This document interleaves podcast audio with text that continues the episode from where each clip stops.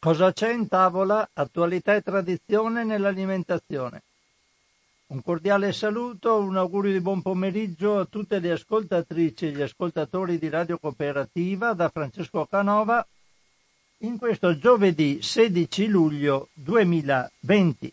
Iniziamo anche oggi la nostra trasmissione che riguarda tematiche alimentari prendendo come di consueto in esame i richiami, che questa volta sono tre.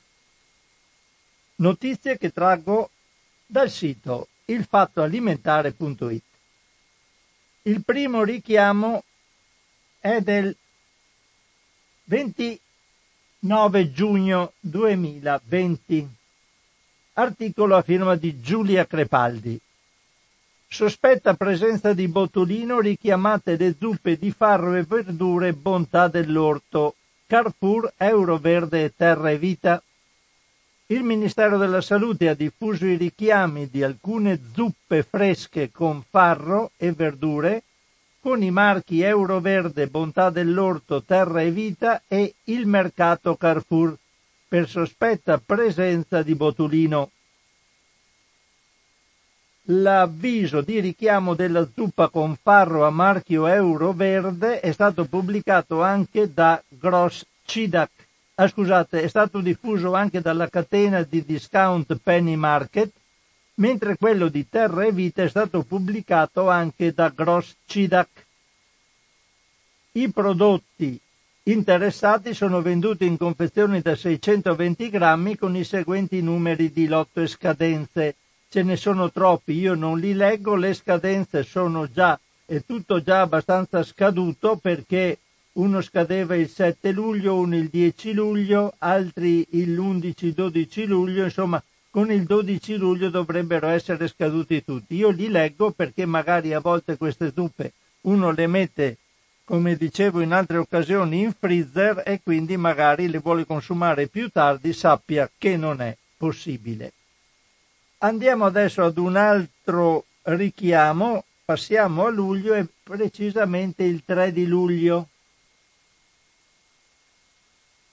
Una notizia a firma ancora di Giulia Crepaldi, il Ministero della Salute ha diffuso l'avviso di richiamo di un lotto di formaggio pecorino a latte crudo semistagionato divino a marchio Formaggi Fratelli Carai per la presenza di Scherichia coli Stec, produttore di tossina sciga rilevato in 25 grammi di prodotto.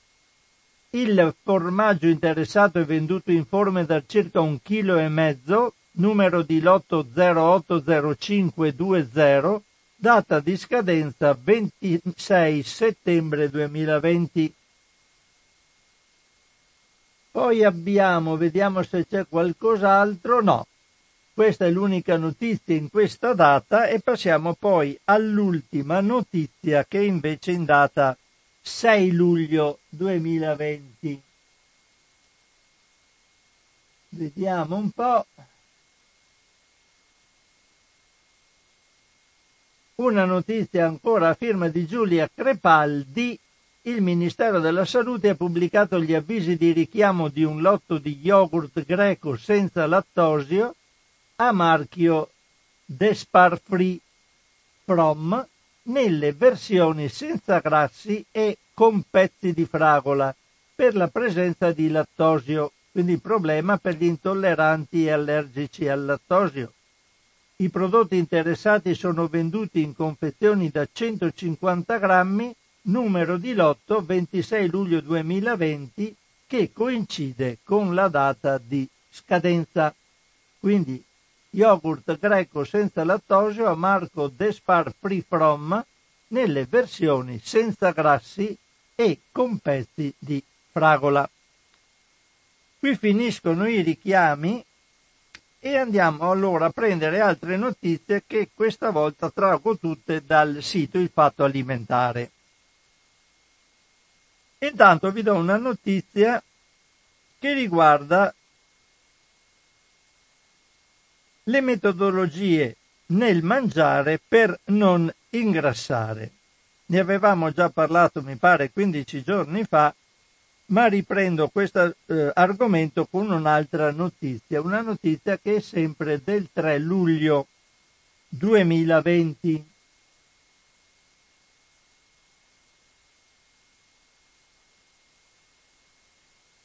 Questo articolo è a firma di Agnese Codignola e dice per non ingrassare meglio mangiare presto. Uno studio conferma il rallentamento dell'attività metabolica via via che ci si avvicina alle ore di sonno. Se si vuole evitare di prendere peso, è meglio cenare piuttosto presto e comunque non poco prima di andare a dormire. Il corpo risente infatti in misura significativa dei ritmi sonno-veglia e ha un'attività metabolica che rallenta via via che ci si avvicina alle ore di sonno. La scoperta non è del tutto nuova. A questo tema ha dedicato molti studi l'italiano Paolo Sassone Corsi, direttore del laboratorio di epigenetica e metabolismo dell'Università della California di Irvine dimostrando che i geni collegati al metabolismo si comportano in modo assai diverso di giorno e di notte, ma ha trovato una nuova conferma in uno studio piccolo ma dettagliato pubblicato sul Journal of Endocrinology and Metabolism dai nutrizionisti ed endocrinologi del Dipartimento di Medicina della Johns Hopkins University di Baltimora sono state selezionate 20 persone, 10 uomini, 10 donne, giovani, età media 26 anni, normo peso con indice di massa corporea medio di 23,2, sane, ed è stato loro chiesto di cenare presto alle 18 oppure tardi alle 22, coricandosi sempre alla stessa ora, cioè alle 23, di solito si coricavano tra le 22 e l'una, cercando di dormire fino alle 7 del mattino dopo. La cena uguale per tutti era costituita dal 50% di carboidrati e dal 35% di grassi e rappresentava il 35% delle calorie giornaliere. I grassi assunti però erano stati marcati con traccianti biologici in modo che il loro destino metabolico potesse essere seguito con esattezza. Inoltre di tutti era stato controllato il sonno tramite polisonnografia e a tutti era stato chiesto di indossare un tracciatore dell'attività fisica e di sottoporsi a esami del sangue regolari. Analizzando diversi parametri nel sangue, dopo aver tenuto conto di elementi quali il livello di attività fisica durante il giorno, i ricercatori hanno dimostrato che chi mangiava tardi aveva livelli di glucosio nel sangue più alti del 18% rispetto agli altri e una diminuzione del 10% nella quantità di acidi grassi consumati e che gli effetti erano tanto più marcati quanto più il volontario in questione era abituato ad andare a letto presto. Mangiare tardi, inoltre, non aveva in alcun modo modificato il sonno, ma aveva indotto un rilascio notturno più elevato di cortisolo, un ormone pro-infiammatorio. Questi risultati sono stati ottenuti su un campione di persone sane, sottolineano gli autori, e nelle persone in sovrappeso o obese che hanno già squilibri metabolici potrebbero essere ancora più marcati.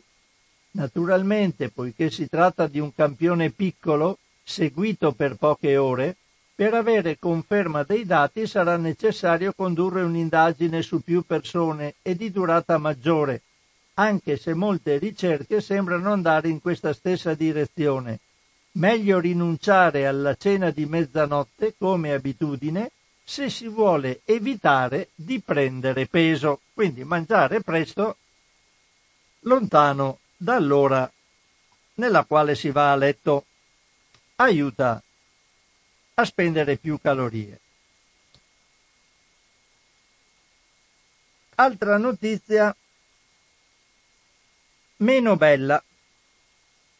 Questo riguarda una nuova ipotesi, in vero le notizie sono due, una nuova ipotesi per un altro virus che potrebbe arrivare. Come vedremo sempre collegato purtroppo con gli allevamenti intensivi. Vado alla prima notizia che è del 6 luglio 2020.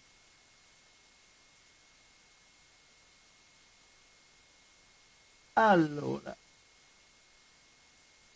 L'articolo è a firma di Agnese Codignola ed è titolato Cina nei maiali, il nuovo virus dell'influenza che preoccupa gli scienziati. È possibile un salto di specie e una nuova pandemia? C'è un altro virus che sta destando allarme nelle agenzie sanitarie di tutto il mondo un ceppo di influenza suina presente in Cina, dove è già sotto osservazione da alcuni anni e considerato ad alto rischio di spillover. Sapete che lo spillover è il salto di specie da una specie animale alla specie umana, perché è sempre più diffuso tra i maiali e per le sue caratteristiche. A focalizzare l'attenzione sul nuovo virus è stato un gruppo di ricercatori cinesi, tra cui due scienziati del Centro cinese per il controllo e la prevenzione delle malattie Chinese Center for Disease Control and Prevention, che ha appena pubblicato un aggiornamento sulla situazione. Il motivo di tanta preoccupazione è semplice. Come riferito su PNAS, i maiali infetti ospitano una variante del virus dell'influenza chiamata G4, che è una miscela di almeno altri tre virus influenzali.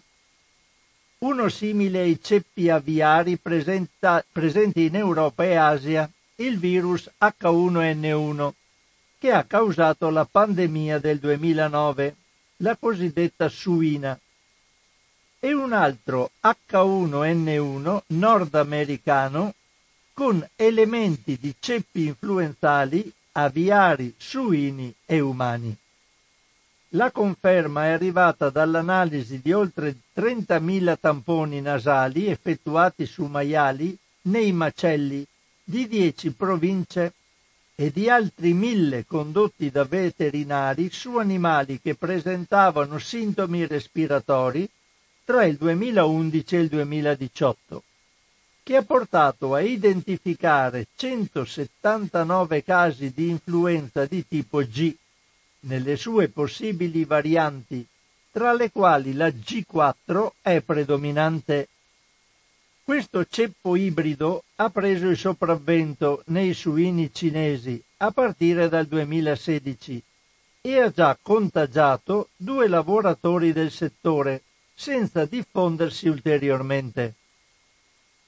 Come riporta Science, però, un'indagine sierologica ha rivelato la presenza di anticorpi specifici anti-G4 nel 4,4% delle 230 persone studiate, percentuale che raddoppia quando si va ad analizzare i lavoratori del settore suinicolo ci sono prove del fatto che il ceppo G passi senza alcuna difficoltà anche ad altri animali come i furetti, che sono spesso usati come modello per studiare l'influenza umana. Il timore è che, date le dimensioni del mercato della carne suina, i cinesi sono i primi consumatori al mondo e ne allevano 500 milioni, e l'estrema facilità con cui questi ceppi mutano, ci possa essere un salto di specie di una variante in grado di dare luogo a una trasmissione da uomo a uomo e poi scatenare una nuova pandemia. Anche perché gli esseri umani non sono immuni ai virus influenzali più di quanto non lo siano ai coronavirus. Se si innescasse una pandemia in un momento come questo, ci sarebbero conseguenze difficili da immaginare. ma proprio per tale motivo non bisogna abbassare la guardia. Al contrario, è necessario intensificare la sorveglianza e, se possibile, sfruttare i sistemi attualmente in uso per preparare scorte di vaccini specifici che sarebbero facili da predisporre. Non sembra tuttavia così probabile che in questo momento le filiere produttive impegnate nella corsa per il vaccino anticoronavirus possano essere dedicate anche ad altre produzioni. Questa è una notizia abbastanza allarmante che io collego ad una notizia successiva che è invece del 10 luglio 2020. Vediamo un po'. Eccola qua. Credo sia sempre Agnese Codignola che ne tratta e dice influenza suina in Cina. Il nuovo virus per ora non è un pericolo, ma il monitoraggio è fondamentale, il parere dell'ANSES. Per ora non ci sono pericoli immediati di un passaggio all'uomo, ma alcune caratteristiche del ceppo influenzale presente in Cina tra i maiali, isolato già qualche anno fa e diventato dominante a partire dal 2016, giustificano un'attenzione particolare. Questa in sintesi è l'opinione espressa dall'Agenzia per la sicurezza alimentare francese l'ANSES, che si unisce così agli altri pareri resi noti da esperti di diversi paesi che negli ultimi giorni hanno posto l'accento sulla necessità di un monitoraggio efficiente del virus e parallelamente della ricerca di un vaccino. La segnalazione di un ceppo di virus influenzale potenzialmente pericoloso, diventato predominante tra i maiali, è arrivata alla fine di giugno dalle pagine di PNAS, su cui un gruppo di ricercatori cinesi dell'Accademia delle Scienze della Facoltà di Agraria di Pechino ha riferito che cosa ha scoperto controllando migliaia di maiali in moltissime province tra il 2001 e il 2011 e il 2018 e isolando ben 179 virus influenzali. Tra questi c'era anche quello chiamato G4 ricombinante EAH1N1, scoperto nel 2013 e in crescita costante dal 2016 al punto che oggi è appunto quello prevalente. Si, si tratta di un virus che nel tempo ha incorporato porzioni di materiale genetico di altri ceppi, responsabili sia dell'influenza suina che di quella umana, e in particolare di uno denominato H1N1-PDM, responsabile della pandemia influenzale del 2009. Per tale motivo si ritiene che il G4 sia particolarmente pericoloso, potrebbe facilitare il passaggio all'uomo e la trasmissione da persona a persona. La conferma del rischio del resto è giunta anche da esperimenti fatti sui furetti, modelli animali molto usati per studiare l'influenza umana. Se messi a contatto con il ceppo G4 vengono infettati con molta facilità. Al momento, ricorda l'ANSES, solo due lavoratori sono stati contagiati, nessuno ha avuto gravi conseguenze e non ci sono prove di trasmissione da uomo a uomo. Ma in base ai test condotti sempre dai ricercatori di Pechino, circa il 10% dei lavoratori degli allevamenti testati è positivo agli anticorpi, cioè è entrato in contatto con questo specifico ceppo virale. Anche per questo si ritiene che sia cruciale continuare a controllare strettamente la situazione e mettere a punto un vaccino prima che sia tardi. È infatti possibile che altri lavoratori si infettino, così come che qualche maiale sia contagiato da virus influenzali presenti negli addetti. Ciò potrebbe innescare situazioni molto pericolose e scatenare nuove epidemie chiari i consigli per chi lavora con i suini. Fare una doccia e cambiare i vestiti sia prima che dopo essere stati a contatto con gli animali, indossare mascherina protettiva a misura di volto e lavarsi sempre le mani quando gli animali o essi stessi mostrano sintomi simil influenzali. Impedire l'accesso agli allevamenti a chiunque abbia l'influenza. Per quanto riguarda la Francia, la situazione è monitorata dall'apposito laboratorio dell'ANSES, ovvero l'unità di virologia e immunologia porcina del laboratorio di Lou Fragan Plouzané Niort e i dati sono a disposizione dei ricercatori di una specifica piattaforma. Qui è scritto in, in francese e quindi non lo leggo per non fare strafalcioni. E in particolare nella sezione Resa VIP la rete nazionale di sorveglianza dell'influenza suina A. Già dal 2009 i programmi di sorveglianza e ricerca sono stati intensificati. Quindi è un pezzo che se ne sa qualcosa. Adesso la situazione è ritenuta, se non problematica in senso stretto, sicuramente passibile di monitoraggio e di attenzione. Sempre parlando di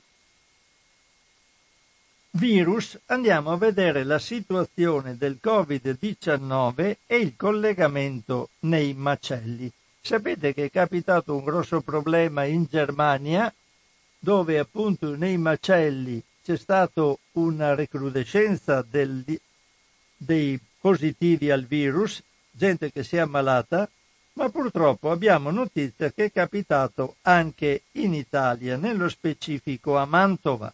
Quindi vi leggo queste due notizie, entrambe collegate tra loro. Una è dell'8 luglio 2020 quella che parla dei, mi pare, della problematica in Germania. Comunque non ricordo bene, quindi la vado a leggere. A firma di Giulia Crepaldi. Macelli e Covid-19. C'è lo sfruttamento della manodopera immigrata al centro dei focolai. Il rapporto dell'EFAT. Sfruttamento di lavoratori stranieri assunti attraverso subappalti e cooperative, turni di lavoro da 16 ore al giorno, stipendi bassi e alloggi sovraffollati. Sono questi i fattori che hanno reso i macelli terreno fertile per l'esplosione di focolai di Covid-19, soprattutto in Germania condizioni che però si ritrovano in varia misura negli impianti di macellazione di tutta Europa, Italia compresa. Lo rivela un rapporto della Federazione Europea dei Sindacati dei settori alimentari, agricoltura e turismo, l'EFAT, che ha proposto alla Commissione europea un'urgente azione a tutela dei lavoratori dell'industria della carne di tutti i paesi europei.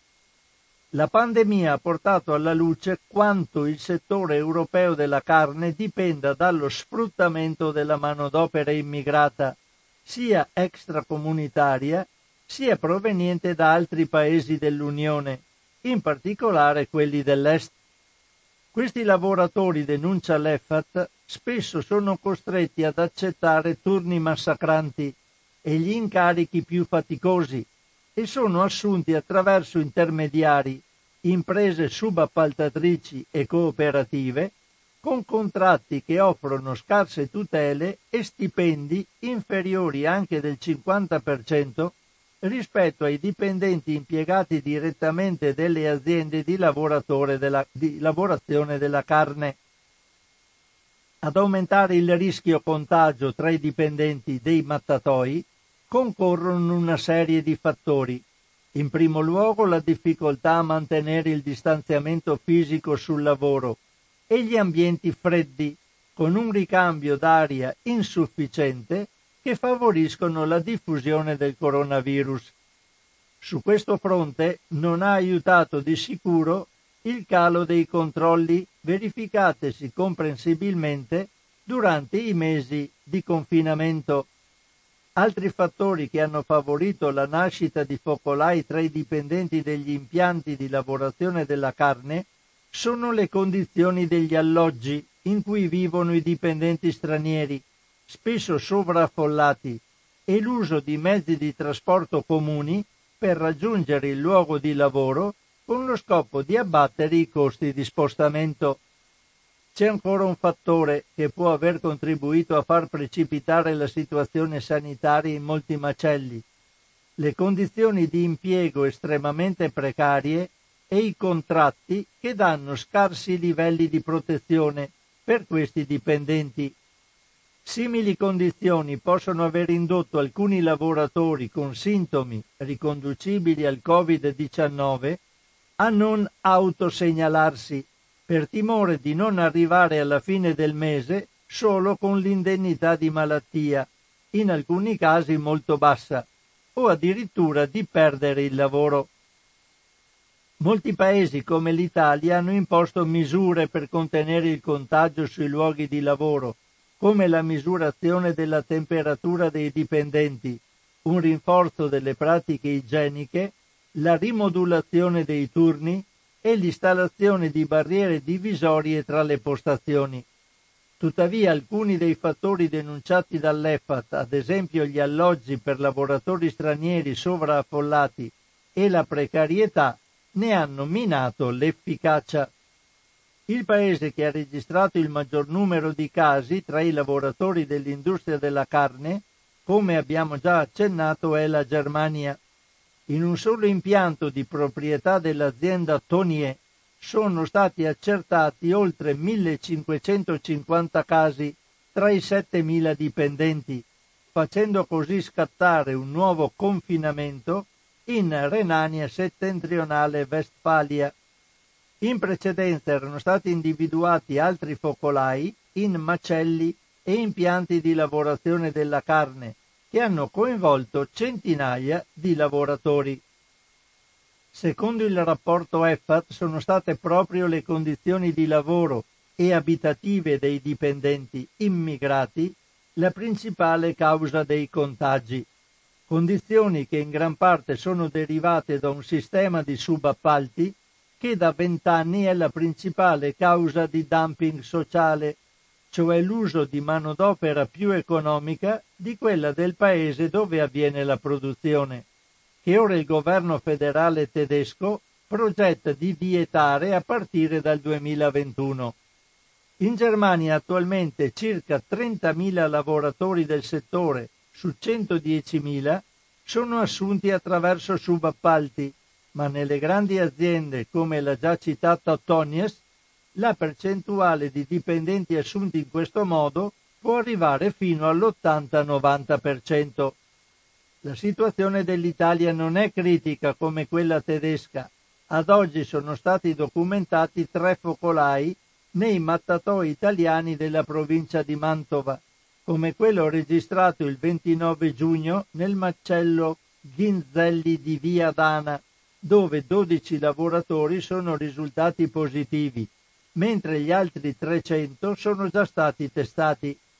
In precedenza erano stati contagiati altri 12 lavori di un altro impianto di lavorazione della carne, mentre due dipendenti di un terzo macello sono risultati positivi al SARS-CoV-2 e il 30 giugno, il 30 giugno e sono in programma i test per gli altri 250 lavoratori.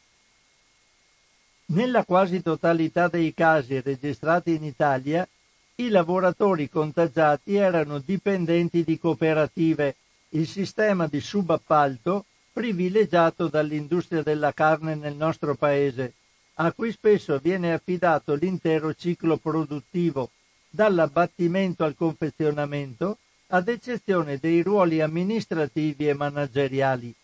Mentre i dipendenti direttamente assunti dalle aziende continuano a beneficiare del contratto collettivo nazionale del settore alimentare, le cooperative applicano il contratto collettivo dei settori della logistica e servizi, multiservizi, che garantisce salari e standard lavorativi inferiori si legge nel rapporto dell'EFAT che prosegue.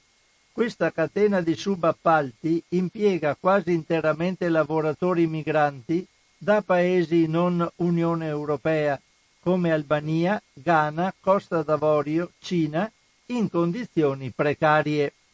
Il rapporto dell'EFAT si conclude con una serie di proposte dirette in particolare alla Commissione europea per migliorare le condizioni di lavoro nel settore della carne e tutelare i diritti dei lavoratori, a partire dall'introduzione di strumenti giuridici per garantire la condivisione delle responsabilità lungo tutta la catena di subappalti, potenziando così il potere contrattuale dei lavoratori e combattendo il dumping sociale. Tra le altre proposte troviamo l'istituzione di strumenti per garantire alloggi sicuri e decorosi per i lavoratori migranti, frontalieri e stagionali in tutta Europa, una questione che colpisce molto da vicino anche l'Italia. Volevo andare un attimo a vedere l'altro articolo che era invece del quindi di otto giorni dopo circa che riguardava i focolai a Mantova, quindi una notizia di ieri.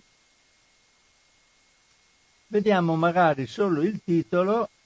Ecco qua, coronavirus, focolai nei macelli della provincia di Mantova, scoperti 68 casi in pochi giorni.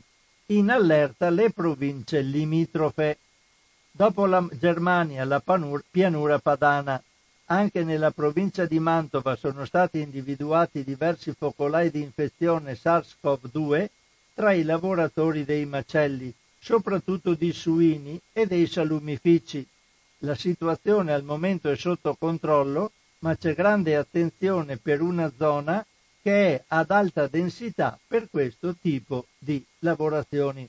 Qui l'articolo è molto lungo, non, non ne leggo altro. Capite? Situazioni di ove si uniscono eh, produttività, importanza della carne nella nostra alimentazione, sfruttamento e subappalti nei confronti dei lavoratori, che vogliamo lavorino ma non vogliamo che abbiano uno stipendio adeguato, non vogliamo che abbiano alloggi decenti e quindi il virus impera in situazioni del genere dice no agli immigrati, però sembra che siano estremamente utili nel momento in cui devono venire sfruttati in queste maniere. C'è un interessante articolo su internazionale proprio sulla situazione della Germania, ma no, sì ce l'ho anche qua, ma no, non vado a leggerlo adesso perché volevo rimanere nel settore dell'alimentazione. Sono le 12 e 38 minuti leggo un'altra notizia e poi passo la linea a voi ascoltatrici e ascoltatori di Radio Cooperativa. Due notizie abbastanza interessanti e curiose. Sono arrivate nei punti vendita addirittura le uova sode già sbucciate in, da vendere in atmosfera protetta. Quindi pensate, persino per farsi un uovo sodo bisogna andarlo a comprare già sgusciato e pronto. Siamo veramente in una società in decadenza, presumo io, e vediamo che cosa ne consegue. Vado a leggere questo articolo proprio di ieri, quindi è recentissimo, a firma della redazione del Fatto Alimentare. Uova sode sbucciate al banco frigo, ne avevamo proprio bisogno? D'estate cucinare è faticoso, ma a volte le scorciatoie per accendere i fornelli, il meno possibile, ci prendono la mano. Lo fa notare un lettore che ci ha segnalato di aver trovato in vendita in un supermercato uova sode già sgusciate e confezionate in atmosfera modificata Capisco la passione per i cibi pronti, ma preparare un nuovo sodo ci vuole davvero pochissimo, scrive il lettore. In questo modo un alimento dotato di un imballaggio naturale richiede una confezione di plastica che poi deve essere smaltita, aumentando sprechi e costi, visto che le uova sode costano ben più di quelle fresche. Il prodotto segnalato è confezionato da Maya, e si, tro- si tratta di uova da allevamento a terra, ma ci sono anche altre aziende che propongono prodotti di questo tipo, come il gruppo Moretti con Sono Sodo e Naturel, di cui ci siamo occupati qualche anno fa, che vende uova sode al naturale o in confezione ovo kit, abbinate a una bustina di maionese pensata per uno spuntino. Da tempo varie aziende, tra cui la stessa Naturel, propos- propongono uova sgusciate, alcune separate dai tuorli, in bottiglia o in brick, ma si tratta in genere di prodotti pensati per la ristorazione o per chi segue diete particolari. Le uova sode sbucciate, come la frutta già sbucciata e altri espedienti commerciali, sembrano proprio superflue. Altra notizia invece riguarda la Gran Bretagna, il Regno Unito, ed è sempre una notizia di ieri, quindi recentissima. Visto che sono, hanno avuto la Brexit, adesso ne abbiamo letto 15 giorni fa, sono preoccupatissimi, almeno quelli che si interessano di sana alimentazione, per quello che capita loro con le importazioni dagli Stati Uniti d'America, con tutte le conseguenze con le carni che invece gli statunitensi mangiano allegramente, che da noi in Europa non sono permesse. Adesso si accorgono che arriveranno tranquillamente. Stanno, hanno fatto un appello per vietare queste cose, ma credo che se lo sogneranno l'esito positivo, perché se già hanno fatto accordi con gli statunitensi, gli statunitensi non si faranno certo fermare o gabbare da un appello, visto che si saranno messi già d'accordo con Boris Johnson. Comunque questo articolo, sempre dalla redazione del Fatto Alimentare di ieri, dice United Kingdom appello per dire no a importazioni di carne con antibiotici e ormoni e polli al cloro provenienti dagli Stati Uniti d'America. Nel Regno Unito 26 personalità del mondo associativo e accademico hanno firmato un appello rivolto alle principali catene di supermercati, in cui si chiede di non importare dagli Stati Uniti d'America carne bovina e suina allevata con ormoni e promotori della crescita e polli trattati con antibiotici e sanitizzati poi con acqua e cloro nella fase di macellazione. Secondo i firmatari, non considerare questi fattori negli accordi commerciali vuol dire aprire le porte all'importazione di alimenti prodotti secondo standard inferiori rispetto a quelli in vigore attualmente nel Regno Unito la lettera è stata inviata agli amministratori delegati di nove grandi catene di supermercati, più precisamente Tesco, Waitrose, Marks Spencer, Asda, Sainsbury, Morrison, Aldi United Kingdom, Lidl United Kingdom e Co-op United Kingdom. Gli Stati Uniti d'America hanno infatti standard più bassi rispetto al Regno Unito e all'Unione Europea in diversi settori come ad esempio la sicurezza alimentare, il benessere animale, la somministrazione di antibiotici e i requisiti ambientali. Le questioni sollevate nella lettera riguardano in primo luogo l'importazione di carne bovina trattata con ormoni, prodotta in allevamenti con bassi standard di benessere animale e ambientali. In genere agli animali vengono somministrati somatotropina, tropina e altri farmaci per aumentare la produzione di latte e stimolare la crescita. Il secondo elemento contestato è la somministrazione di ractopamina per promuovere la crescita dei suini. Si tratta di una sostanza consentita negli Stati Uniti, ma proibita nel Regno Unito e in Europa. La carne di maiale importata potrebbe provenire anche da allevamenti in cui le scrofe sono confinate in stalle strette durante la gravidanza una pratica illegale nel Regno Unito dal 1999. C'è infine il problema delle uova in polvere ottenute da polli allevati in batteria e l'importazione di carne di pollo sanitizzata con il cloro nella fase di macellazione e lavorazione per risolvere i problemi derivanti dai bassi standard igienici e del benessere.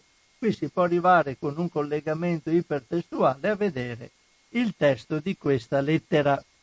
Sono le 12.46, metto in apertura la linea a voi ascoltatrici e ascoltatori di Radio Cooperativa se volete intervenire sugli argomenti che ho sinora trattato o dirmi qualcos'altro del quale magari siete a conoscenza direttamente voi.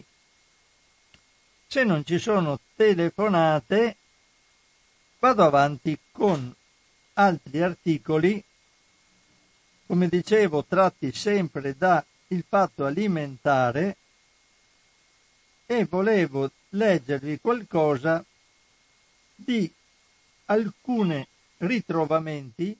No, c'è una telefonata, quindi subito pronto? Ciao caro Francesco, parla Marco. Ciao Marco. Ciao Marco. Senti, io ho ascoltato eh, l'ultima parte de- della tua sì. trasmissione, ma ci sono de- de- delle notizie interessanti. Allora, io ci impiego sei minuti, sei minuti per fare un nuovo sodo.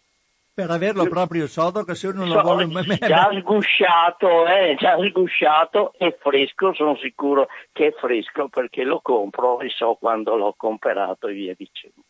Ma al di là di questo eh, dopo mi viene da, da, da pensare anche delle cose che eh, siccome c'è molta gente indolente perché bisogna dire indolente che, perché metterci, metterci a fare un nuovo sodo non è fare un pranzo, una cena che ti porta via chissà quanto, io credo che le, le, le, le industrie che fanno le uova dovrebbero metterle ancora più care, perché se ci sono persone che comprano queste cose, è giusto che paghino, ma io li farei, li farei pagare ancora di più. Scusa la mia cattiveria, ah, ma, ma è, è così.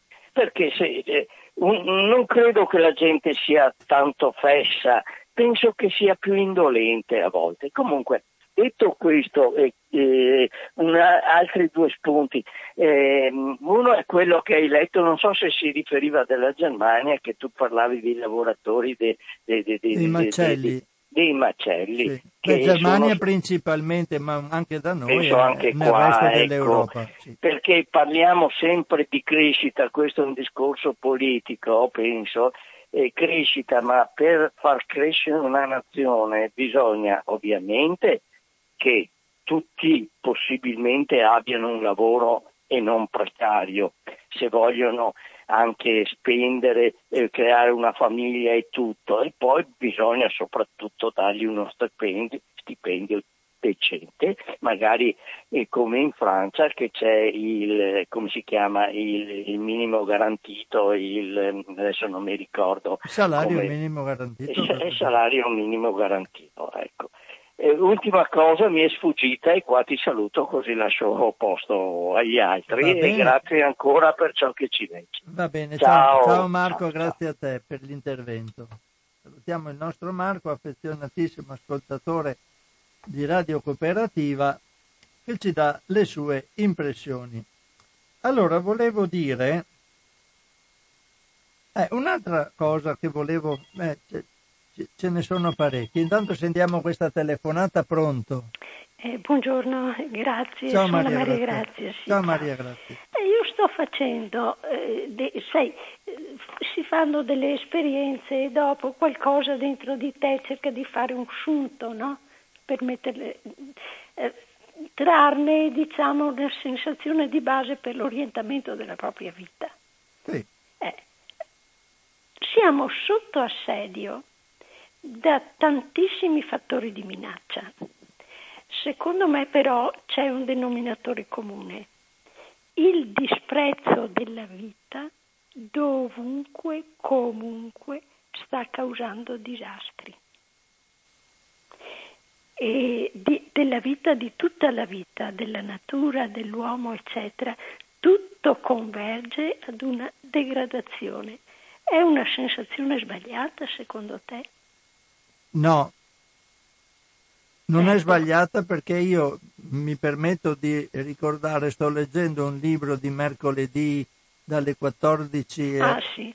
eh, dalle, dalle 14 alle 15 ed è un libro proprio sulla shock economy di Naomi Klein ed è un libro dove si dice che eh, se non vengono preparati ma vengono sicuramente utilizzati e sfruttate tutte le occasioni di shock per fare soldi sempre per i più ricchi ma avere sempre più poveri relegati da altre parti. Quindi è vero che c'è questa cosa, c'è una sottostima della, della vita in, dappertutto, ma perché questo porta molto denaro in poche tasche.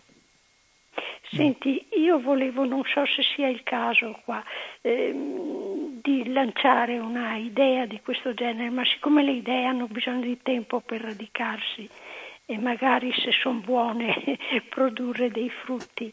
E vedo eh, i miei vicini qua, tanti, hanno dei piccoli oliveti, dei piccoli vigneti. Eh, a parte quelli grossi tipo Salatin eccetera che hanno l'impostazione già industriale della certo, coltivazione, beh. ma anche chi ha il suo campetto, i suoi due campetti mette giù gli olivi allora da qualche anno eh, ecosistema mm, non industriale non hanno prodotto. Fra l'altro c'è nella zona, qua un, un, amico coltivatore sta documentando con fotografie, c'è tutta una fascia, un tempo fiorente dove si vede proprio il patimento delle piante e ancora sì. non, non si è identificato perché. Comunque ciascuno ha il suo podere, ciascuno investe, sono anche spese non, piccolo, non piccole di denaro, di cura, eccetera, ma anche il prodotto e allora che si fa? Si pompa, perché altrimenti non si ha. Eh certo. Allora la mia... Eh, puoi dire tutto quello che vuoi, puoi dire il discorso della gallina oggi e dell'uovo domani, puoi parlare dell'acqua e delle, del cibo per i nostri figli e nipoti, anche gente che ha figli giovani e, e nipotini, eh? però non c'è niente che tenga. E io pensavo una cosa come forma di volontariato. Allora, eh, l'istinto de, mi verrebbe da dire, senti, non hai il prodotto delle olive, non per me, perché sarebbe fuori di ogni grazia di Dio immaginare che uno possa, uno paghi per non essere inquinato, ma per la terra. Io sono disposta a dare quello che posso per compensarti di un'eventuale perdita eh, con tutti i problemi del caso, eh, perché poi la perdita può essere dovuta anche al fatto, per esempio, che in quel posto non bisogna mettere olive ma altre cose. Eh beh, sì. sì, ci sono tante cose da valutare. Comunque, in linea di principio, io sarei disposta ad attivare, a partecipare a una specie di volontari- volontariato di questo genere. Rifusione in denaro a chi perde qualcosa in prodotto per, il, per, non piegarsi a usare i veleni. Era il vecchio concetto del mutuo soccorso. Esatto, solo che se io non ho tante disponibilità da coprire, fa bisogno e poi non si sa per quanto tempo, dovrebbe essere proprio una cosa di mutuo soccorso di tante persone. Secondo te si può partire con una promozione di questo tipo? Non so cosa dirti perché è una proposta che mi fai nuova e mm, non avrei alcuna poss- cioè bisognerebbe pensarci e, e, formalizzarla in qualche modo. Non eh sì, avrei, che non eh, è facile. Eh, certo. Però io butto un seme, capito? Ho capito il, tuo, attraverso... il senso del tuo coinvolgimento nell'ambito ambientale, certo, sì. e della salute pubblica. Mm. La, l'acqua è, è, di tutti, la, il suolo è di tutti. Ma se vogliono di... privatizzare anche l'aria tra un eh, po'. Lo so, lo so, ma, eh, ma, si muore. Eh si sì, muore. ma a loro non interessa. Vedi, nel libro che sto leggendo, eh, lo conosco. Di, dicono addirittura arriveremo ad un mondo di ricchi dove i ricchi non so con quale soddisfazione, devo essere sincero. Io non vorrei ridurmi così se fossi, se avessi un mucchio di soldi. Ma dicono i ricchi si comporteranno come le rane, salteranno da una ninfea ad un'altra con, con città create solo per loro, dove vivranno benissimo con piscine, con resort, con hotel eh, da 800 euro a, a, a notte e andranno con jet privati e aerei privati da una parte all'altra. Tutto questo protetto da mura, tutto il resto della popolazione poveraccia fuori, chi si avvicina gli sparano eh, con poliziotti privati. Sì, se forse arriveremo a questo tipo di società, non so se tutti saremo d'accordo che questo capiti, ma non mi piacerebbe neanche essere un ricco così perché non so che soddisfazione ci sia, però siccome vogliono andare su Marte per fare la colonia dei ricchi su Marte, non so con, con che soddisfazione, ma le, eh, le, la demenza forse colpisce anche ad alto livello? Dicevano i romani Deus amentat quos cult perdere. ecco, toglie il senno a chi vuole mandare in rovina. Comunque eh, faranno le loro isole felici e poi arriverà quella figura vestita di nero con la falce. Eh. Chi ha visto il settimo sigillo? A livella. sì, la livella di... comunque così insomma eh, io vorrei spingere per questa cosa perché guarda eh, fai delle petizioni fai delle riunioni fai dei comitati eccetera e non passa non passa perché poi c'è questa resistenza es non te pompa non te ha quindi eh. Il problema di avere, il problema di coscienza, ma anche il problema di aiuto se si vuole. Beh, chiedo scusa per il tempo, grazie no, no, delle letture. Tranquilla. Fantastico Shock Economy, certo che sentirlo leggere, io l'ho letto ma sorpassando un po' delle parti più impressionanti. Eh no, no? ma è veramente Ma tragico. letto così è uno shock veramente. Però eh, lo fanno, e lo fanno. Eh, certo che lo fanno, l'hanno fatto e continueranno. Sai, mi chiedevo anche come mai quella, i, i, libri vengono pubblicati e la giornalista non è fatta fuori, a parte che dietro deve avere una bella equip, se no non potrebbe documentarsi in quel modo. Sì, ma sai come è stato risolto? Che il libro è introvabile. Ah, ma poi c'è anche È fuori una... catalogo, non lo trovi neanche su Amazon, neanche voglio dire cercandolo in internet, non, eh. non lo produce più nessuno, non lo rieditano, va perduto. E quindi un altro È per quello che per cerco di leggerlo, ma voglio sì. dire, sai, per, per, quello che può fare Radio Cooperativa. Eh. E comunque sì. Comunque c'è anche un altro aspetto. Siccome ti dice chiaro e tondo quello che stai leggendo adesso, fa anche paura, eh c'è anche il retromessaggio, se ti vuoi opporre vedi cosa può succedere. Eh beh certo, gli squadroni della morte ammazzavano trucemente le persone e le lasciavano in mezzo alla strada per proprio educare per gli altri? Eh beh certo. certo. Proprio per questo. E quindi se da una parte mostra di che lacrime, grondi e di che sangue il trono del principe, dall'altra però è anche una minaccia. Mm. Vabbè. Comunque che tempi, sempre stato però drammatico per l'uomo. Va bene dai, grazie, ciao, scusa ciao, la chiacchiera. Niente, ciao Maria ciao, Grazia, ciao carissima, ciao, ciao.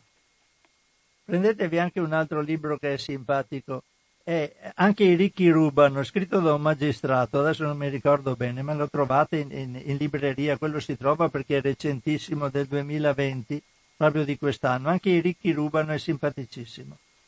Allora, dicevo, se qualcuno vuole ancora telefonare può farlo perché ho lasciato la linea libera, sono le 12.59 minuti in questo momento e c'è una telefonata. Pronto? Eh, ciao, pronto, sono Enrichi. Ciao Enrico. Sarò brevissimo. Eh, hai parlato di Marte, vogliono fare la colonia per i ricchi. Sì, sì. Sì, no, ma eh, sono tutte balle incredibili. No, no ma Marte, dire... no, no, ma eh, cioè io non so, questi qui cercano di mungere soldi, cioè di andare... io sono il primo che sono estremamente interessato a, a, a, tutto ciò che è il sistema solare, la fisica, il cosmo, sì, eccetera. Sì, Perciò il giorno che andrà, spero di riuscire a vedere il giorno che ci andranno, che lo esploreranno. Ma c'è un piccolo particolare. Si parla di terraformazione di altri pianeti, no? Bene, Marte non è possibile per una ragione semplicissima, non ha la gravità sufficiente a trattenere una, un'atmosfera consistente. Tutto qua. è di una semplicità più unica che rara, basta documentarsi. Non c'è una, una sufficiente forza di gravità. Vorranno Perciò, fare delle cose sotterranee con l'aria, che ne so io cosa combina. Ma vabbè, ma vabbè, uno cosa va? Allora lo può fare allora anche qua. Talpa. Eh, lo può fare anche qua la talpa, lo può fare anche sulla Luna, allora certo. senza andare fino a là, no? Che discorsi. Eh, con la Luna puoi anche fare dei salti belli alti, tra l'altro, solo un sesto di gravità. Cioè è inutile andare fino lì, capisci? Dove hai già quei quattro minuti per comunicare con la Terra, già perché i segnali impiega, mi pare, dipende da, da, se sei vicino alla Terra o se sei dalla parte opposta, no? Sì, sì. Vai dai 4 agli 8 minuti, credo, per le comunicazioni. Eh, per è una roba completamente assurda, andiamo sulla Luna al limite se vogliamo fare uno scampo per straricchi voglia di cerchiamo di, di restare sulla terra e tuteliamola ecco, un sarebbe meglio saltare la terra. Eh, ecco, eh. con questo confermo che comunque è interessantissimo. Io ogni tanto mi butto sul computer e mi guardo tutte le immagini di robottini ah, che hanno beh. mandato. E ci sono delle cose anche piuttosto strambe bisogna dire. Ma sai essendo un pianeta eh, eh, compre- cioè simile ma diverso dalla Terra, può darsi che certe cose ti inducono dei pensieri strani e poi magari là in quelle condizioni sono normali, va, va a capire. È per quello che è interessante. Ma ripeto, la terraformazione è impossibile, completamente Vabbè. impossibile. Vabbè. Ciao, ciao, ciao Enrico, ciao. ciao, ciao, ciao. Allora, io adesso, legge... no, c'è una, ancora una telefonata, pronto? Buongiorno Francesco, sono Giuliano. Ciao Giuliano. Senti, tu prima hai lanciato una provocazione, hai detto, eh, probabilmente citando il titolo di qualche libro, anche i ricchi rubano, no? No, c'è proprio il, il libro Anche i ricchi rubano. No, veramente sono diventati ricchi rubando. Questa è la realtà. Perché le appropriazioni sono avvenute illegalmente. Come si diceva, sai, la, la serva è ladra e la padrona è cleptomana. Sì, perché vedi, quando, quando qualcuno, e, no, e, e non è un, come si dice, un aneddoto, è un fatto reale, quando qualcuno negli Stati Uniti, quelli che sono attuali gli Stati Uniti, dove vivevano i pelle rossa, si è avvicinato alle tribù indiane, no? E dopo un certo periodo ho cominciato a fare un recinto e gli hanno chiesto perché. Eh, ciao, questo pezzo è mio, tuo. Dove, dove sta scritto che è tuo? Cioè la, la prepotenza, l'arroganza, la forza ha fatto sì che io, siccome ero prepotente, arrogante, forte, potessi appropriarmi. Eh, l'hanno risolto con il discorso della terra nullius. Esattamente, eh. esattamente. Certo. è così. Eh, cosa vuoi? Poi ce ne sarebbe tanto da dire mm. su queste cose qua, ma, ma d'altronde potrei dirti, ragazzo, è il mercato. Business is business. È la ricchezza. Ed è fatta così. È fatta dai ricchi che si sono arricchiti più o meno illegalmente, molto più illegalmente che legalmente, e, e, e la stragrande maggioranza i poveri, i sottomessi, gli sfruttati che hanno fatto e hanno lavorato, hanno sacrificato e, e sono morti per arricchire i pochi. Perché questa è la realtà del mondo, eh? E questo è il sistema vigente e vincitore di questo mondo. Perché non dimentichiamoci che questi hanno vinto.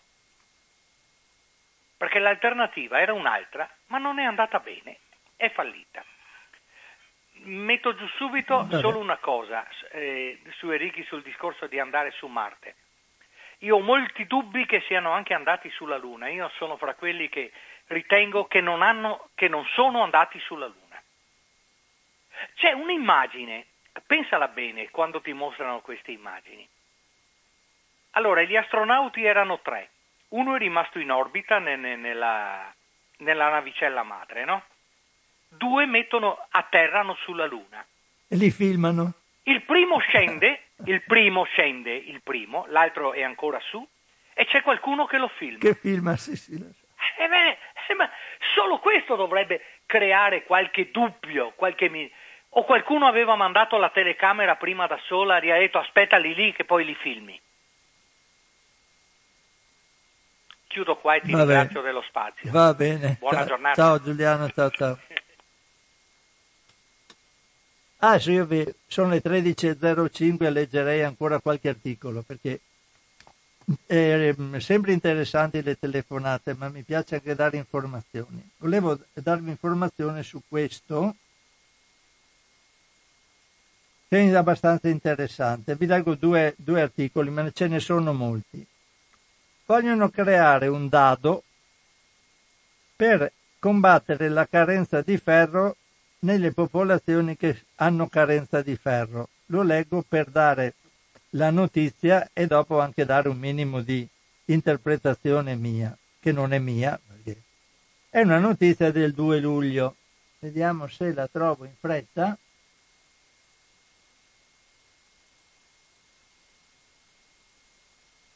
Gestita dalla Nestlé, la faccenda.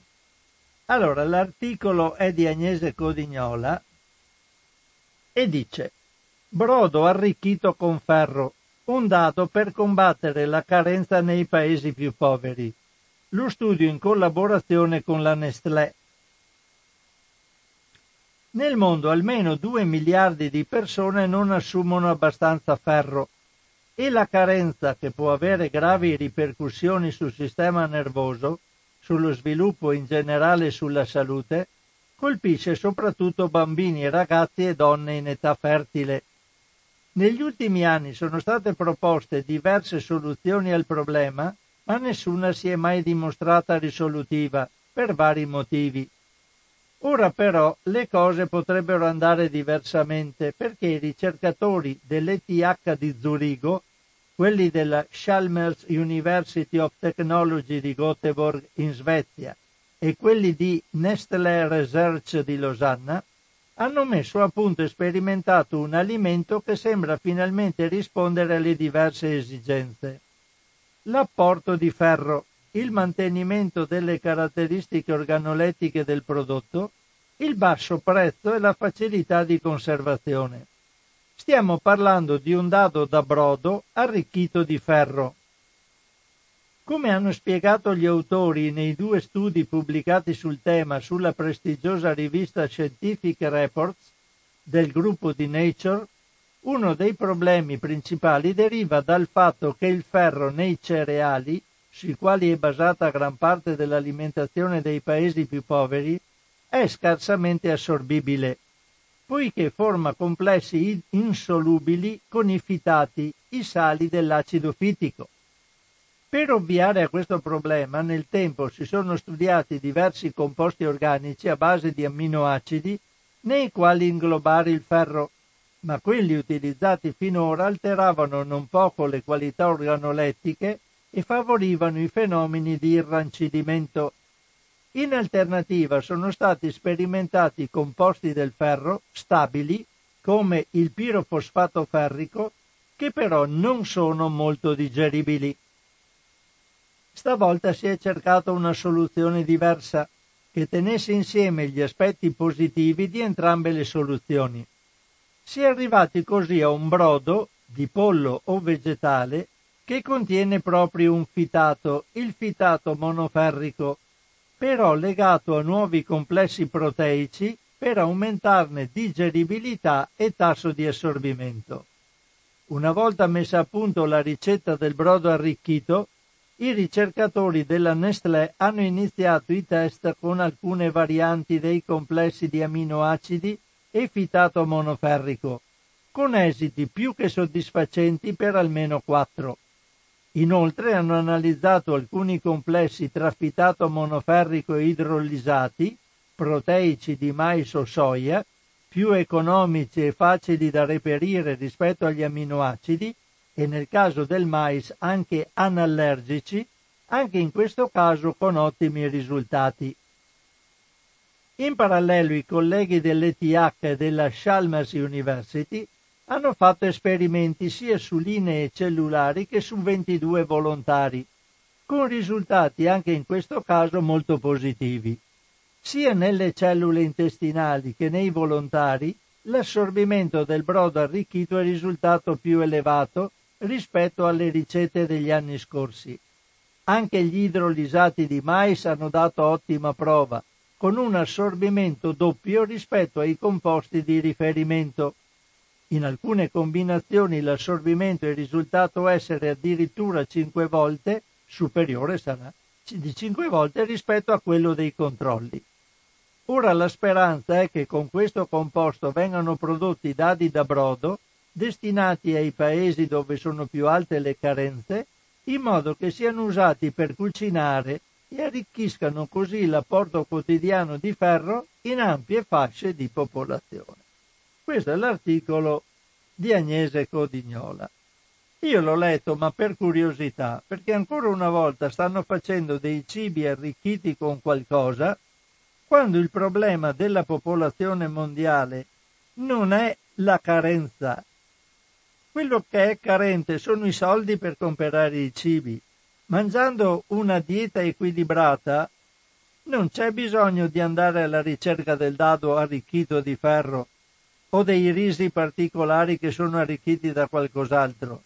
Basta fare in modo che la gente abbia di che comprare il cibo che viene prodotto a livello mondiale se ne butta via un mucchio, ma è più economico buttarlo via, non farlo avere a chi ne ha bisogno, per guadagnarci sopra. Di cibo ce n'è a sufficienza, quello che manca è il denaro per poterlo acquistare. La gente non ha soldi per acquistare il cibo, è per quello che va in carenza.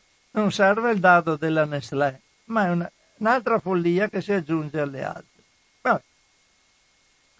Vi leggo invece una notizia che riguarda le piante. È una cosa molto interessante, spero di trovarla in fretta, sì, è del 10 luglio 2020. Questa io la ritengo veramente molto interessante. Adesso andiamo a vedere di che cosa si tratta in questo articolo di Agnese Codignola.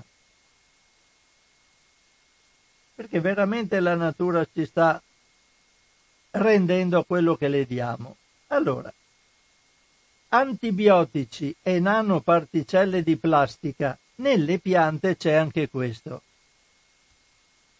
Tramite le piante la natura ci dà anche questo. Adesso abbiamo scoperto che vengono dati anche antibiotici. Il problema dell'antibiotico resistenza sembrava relegato al discorso degli allevamenti intensivi.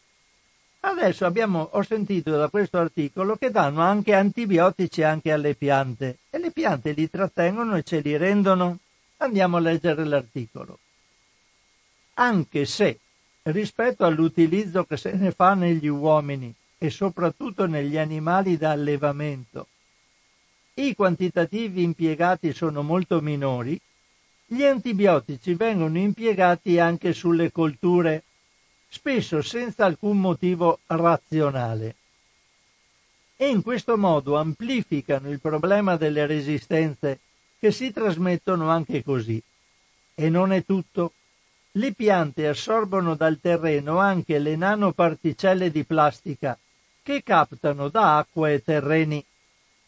La questione degli antibiotici sparsi sulle piante alimentari, una pratica esistente da decenni ma che sta assumendo dimensioni molto preoccupanti, fino ad oggi non era mai stata studiata a fondo e in molti casi non si conoscono neppure le quantità totali usate dai singoli paesi.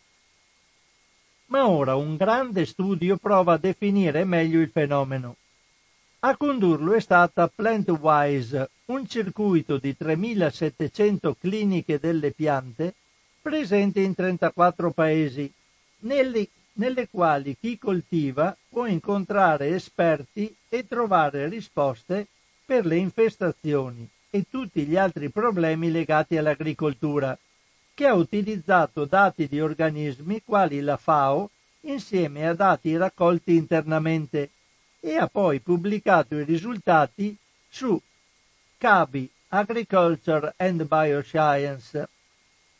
Innanzitutto si legge su 158 paesi solo il 3% ottiene un monitoraggio completo e aggiornato della somministrazione di antibiotici alle piante. Un dato che da solo dice molto, soprattutto se si pensa che il 23% dei paesi mon- monitora l'impiego negli umani e il 23% quello negli animali. Eppure ce ne sarebbe bisogno. In base a quanto emerso in 436.000 documenti dei centri PlantWise di 32 paesi, sono più di 100 le colture sulle quali vengono somministrati antibiotici e in molti casi si tratta di molecole utili o potenzialmente utili anche per l'uomo e che quindi andrebbero impiegate con estrema cautela e parsimonia. Stando ai numeri ufficiali, ogni anno decine di tonnellate di farmaci preziosi arrivano nei campi. Per esempio, solo per il riso nel sud-est asiatico si parla di 63 tonnellate di streptomicina e 7 di tetraciclina e in alcune stagioni viene trattato fino al 10% delle coltivazioni. Uno degli aspetti più negativi, scrivono gli autori, è poi il fatto che questi trattamenti siano spesso del tutto inutili, cioè dati per combattere cose che non hanno nulla a che vedere con le infezioni batteriche come gli insetti, perché si ritiene che gli antibiotici, meglio se, cocktail, se in cocktail, cioè uno assieme all'altro, possano avere un effetto preventivo. Niente di più falso sono almeno 11 i protocolli di tutti i continenti, tranne l'Africa, nei quali si consiglia questo tipo di prevenzione. Vorrei sapere chi li ha fatti. No. Poi c'è un dato che davvero fa paura. È stato dimostrato che quando gli antibiotici sono mischiati ad altri fitofarmaci, i batteri amplificano la loro capacità di sviluppare resistenza in certi casi acquisiscono le mutazioni necessarie fino a 100.000 cicli riproduttivi prima rispetto a quanto non accada se non ci sono altri trattamenti. Ma i batteri resistenti sono poi assunti dall'uomo, soprattutto quando la verdura e la frutta sono consumate crude. C'è infine un'altra minaccia, di cui per ora si ha una conoscenza scarsa ma che probabilmente sarà indagata sempre di più. La possibilità che le piante assorbano dal terreno e dall'acqua i nanomateriali presenti, soprattutto le nanoplastiche. Per capire quanto il problema sia reale, i ricercatori della University of Massachusetts di Amherst, insieme a colleghi cinesi della Shandong University, hanno condotto una serie di esperimenti sull'Arabidopsis thaliana, una delle piante più utilizzate in botanica. Anche in questo caso i risultati pubblicati su Nature Nanotechnology sono stati preoccupanti. Prove al microscopio, genetiche e molecolari, condotte per settimane, marcando le piante con sostanze fluorescenti, ed eseguendo diversi tipi di test, dimostrano senza ombra di dubbio che le nanoplastiche di polistirene, che spesso hanno dimensioni paragonabili a quelle di una proteina o di un virus, entrano nelle cellule vegetali e lì si accumulano in tutte le radici. Quindi noi finora abbiamo avuto problemi di nanoplastiche assunte con l'acqua con i pesci e adesso abbiamo le nanoplastiche anche tramite la frutta e la verdura, soprattutto le radici, vediamo se scopriranno che poi le nanoplastiche migrano anche all'interno dell'intera struttura vegetale, quindi ce le mangeremo anche tramite questo. Come vedete, notizie, notizie le più varie e problematiche. Uh, Vediamo, sono le 13.19 minuti, vedo se ho un'altra notizia veloce. Vediamo un po', forse dovrei trovare questa. Italiani e neofobia. Vedo però quanto lungo è questo articolo. È del 6 luglio 2020. ne guardo prima l'estensione per vedere se riesco a leggervelo in modo... ma dovrei farcela in 5-6 minuti. Gli italiani e la neofobia, dalla diffidenza verso il pomodoro e i cibi etnici, il commento di Giovanni Ballarini e l'articolo a cura della redazione del Fatto Alimentare. L'indubbio successo dei topi sta anche nella loro alimentazione variegata.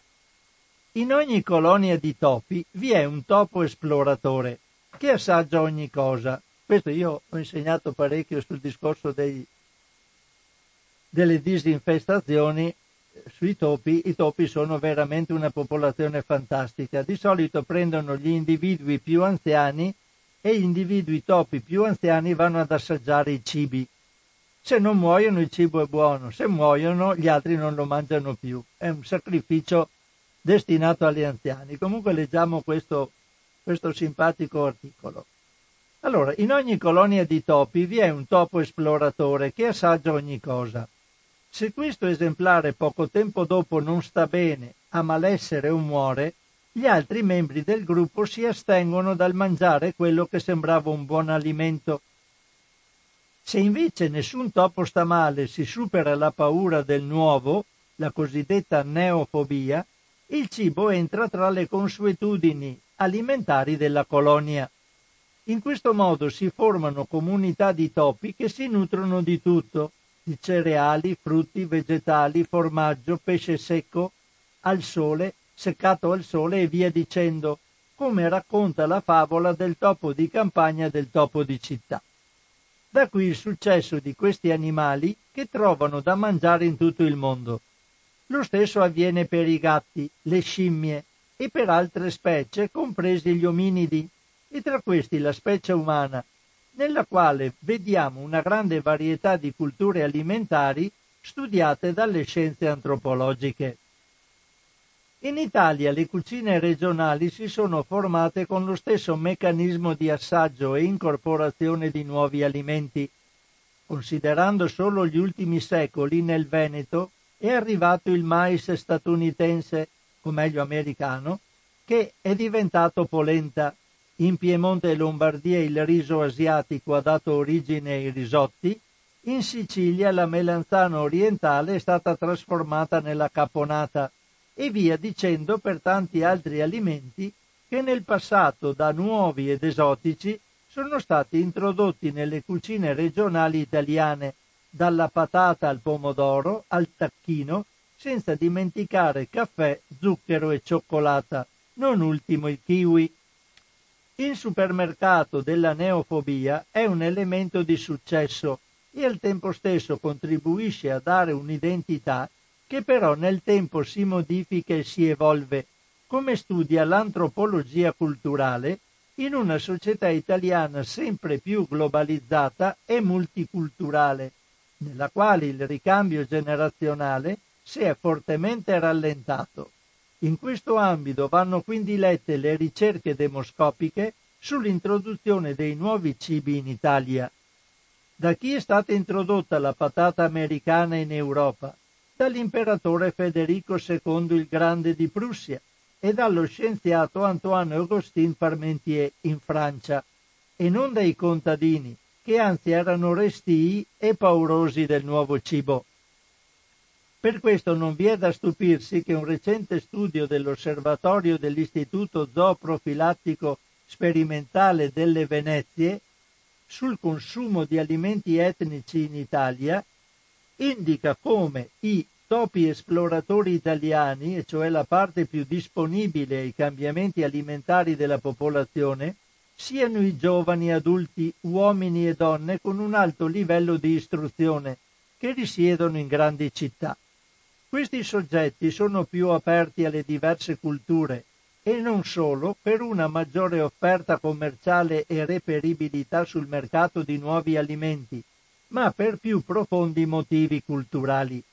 L'istruzione, l'occupazione e il reddito favoriscono anche i viaggi in altri paesi e l'abitudine di mangiare fuori casa, contribuendo alla conoscenza di diverse culture e tradizioni alimentari.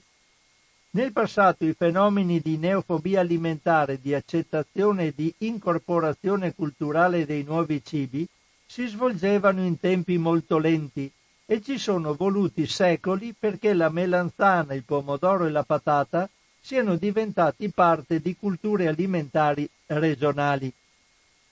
Negli ultimi 50 anni, attraverso i movimenti della popolazione e per l'unificazione degli stili di vita indotti soprattutto dalla televisione, le cucine regionali sono meno diffuse e si sta confluendo in un politeismo alimentare formato da piatti e ricette regionali come la pizza napoletana, la caponata siciliana, la pasta nelle sue diverse versioni regionali, i risotti settentrionali e via dicendo. Oggi inoltre la giovane cucina italiana, non più regionale, si trova ad affrontare l'arrivo di nuovi alimenti e nuovi modi di cucinare, i cosiddetti cibi e cucine esotiche, che come fanno i topi non mancheranno, i giovani non mancheranno di assaggiare e superando le paure del nuovo sceglieranno e incorporeranno in una cucina italiana postmoderna ma questa è un'altra storia. Quindi non perdiamo le nostre tradizioni, ma cerchiamo anche di acquisire nuove eh, possibilità alimentari che non conosciamo perché questo è naturalmente il futuro anche della nostra umanità, sempre più varia. Sono le 13.26, quindi chiudo con questo articolo la mia informazione sulle notizie che ho tratto oggi del fatto alimentare e chiudo con questa notizia anche la trasmissione odierna di cosa c'è in tavola. Ci sentiremo tra una quindicina di giorni. Eh, vi ricordo sempre che siete stati all'ascolto di Radio Cooperativa e sul sito www.radiocooperativa.org troverete anche questa trasmissione messa in podcast, quindi potrete riascoltarla e eh, scaricarla come meglio preferite. E nel settore legato alle, alle metodologie di contribuzione per favorire la, la, sopravvivenza di radio cooperativa c'è un sito nel, c'è un settore specifico nel sito di radio cooperative dove vengono date tutte le indicazioni necessarie a fine trasmissione metterò il, il consueto eh, annuncio che dà indicazioni sulla possibilità di fare donazioni tramite associazione amici di radio cooperativa con eh, la possibilità di avere delle agevolazioni fiscali e eh, la destinazione del 5 per 1000 se si fa la dichiarazione dei redditi. Ma lo sentirete più tardi. Comunque sul sito c'è tutto. Chi lo vuole visitare, visita il sito la parte dedicata all'Associazione Amici di Radio Cooperativa e tutte queste informazioni le può tranquillamente reperire. Un caro saluto a tutti una risentirci, come dicevo, tra una quindicina di giorni. Ciao a tutti da Francesco Canova.